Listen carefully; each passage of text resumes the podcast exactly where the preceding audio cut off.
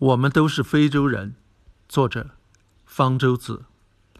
达尔文在1859年出版《物种起源》一书时，小心翼翼地避免讨论人类的起源，只在结束一部分暗示了一句：“我看到，在遥远的将来，会有广阔领域供重要的多的研究。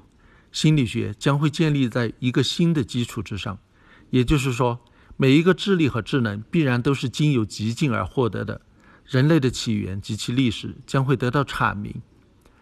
他暗示的结论很明显：如果进化论是正确的，那么人类必定是从猿进化来的。进化论之所以引起许多人反对的一个重要原因，也是由于这个结论。达尔文很清楚这一点，不能贸然地提出一个容易引起争端的论点，而必须有充分的证据。经过十二年的精心准备。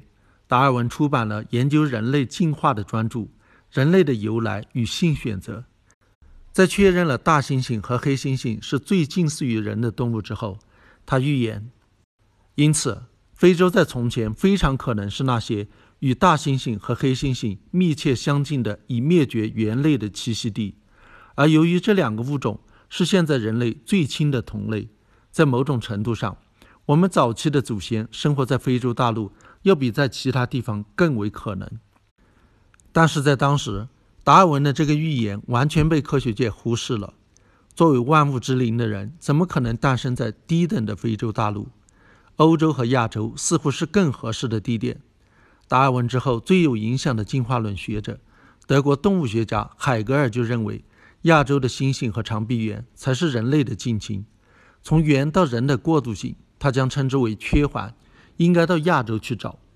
受海格尔的影响，荷兰医生杜布瓦特到荷兰的殖民地印度尼西亚当军医，以便能在那里寻找缺环。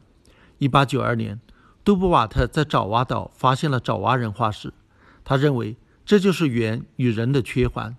1921年，北京人化石的出土更是轰动一时，这似乎都证明了海格尔亚洲起源说的正确，以至于1924年。第一具南方猿化石在南非出土时，学术界的权威们都认为那不过是一种跟人类没有关系的早期猿类。到了上个世纪五十年代，随着更多的南方猿化石在南非出土，证明南方猿具有猿一样的脑袋、人一样的下颌，而且能够直立行走，学术界才基本有了共识：南方猿才是真正的猿人缺环。达尔文是对的，非洲是人类的故乡。之后。寻找猿人化石的舞台逐渐从南非转移到了东非，到现在，在东非发现的猿人化石已经多得难以统计，起码也有几千具，而且这些化石构成了一个相当完整的人类进化谱系，表明人类是如何在非洲从南方猿、能人、直立人到智人一步一步地进化出来的。在亚洲、欧洲发现的最早的古人类化石都属于直立人。没有比他们更早的了，这说明直立人不是在当地进化出来的，而是在大约一百万年前先在非洲进化出来，然后再走出非洲，分散到亚洲和欧洲的。在非洲、亚洲和欧洲都还发现了智人的化石，那么他们是各自从当地的直立人进化出来的，还是从某个地方的直立人进化出来的，而后迁移过去的呢？在八十年代之前。古人类学家们都相信多起源说，但是1987年之后的遗传学研究结果对这一信条提出了挑战。我们体内的基因是记载人类进化的分子化石，因此遗传学研究也能让我们了解人类的进化历程。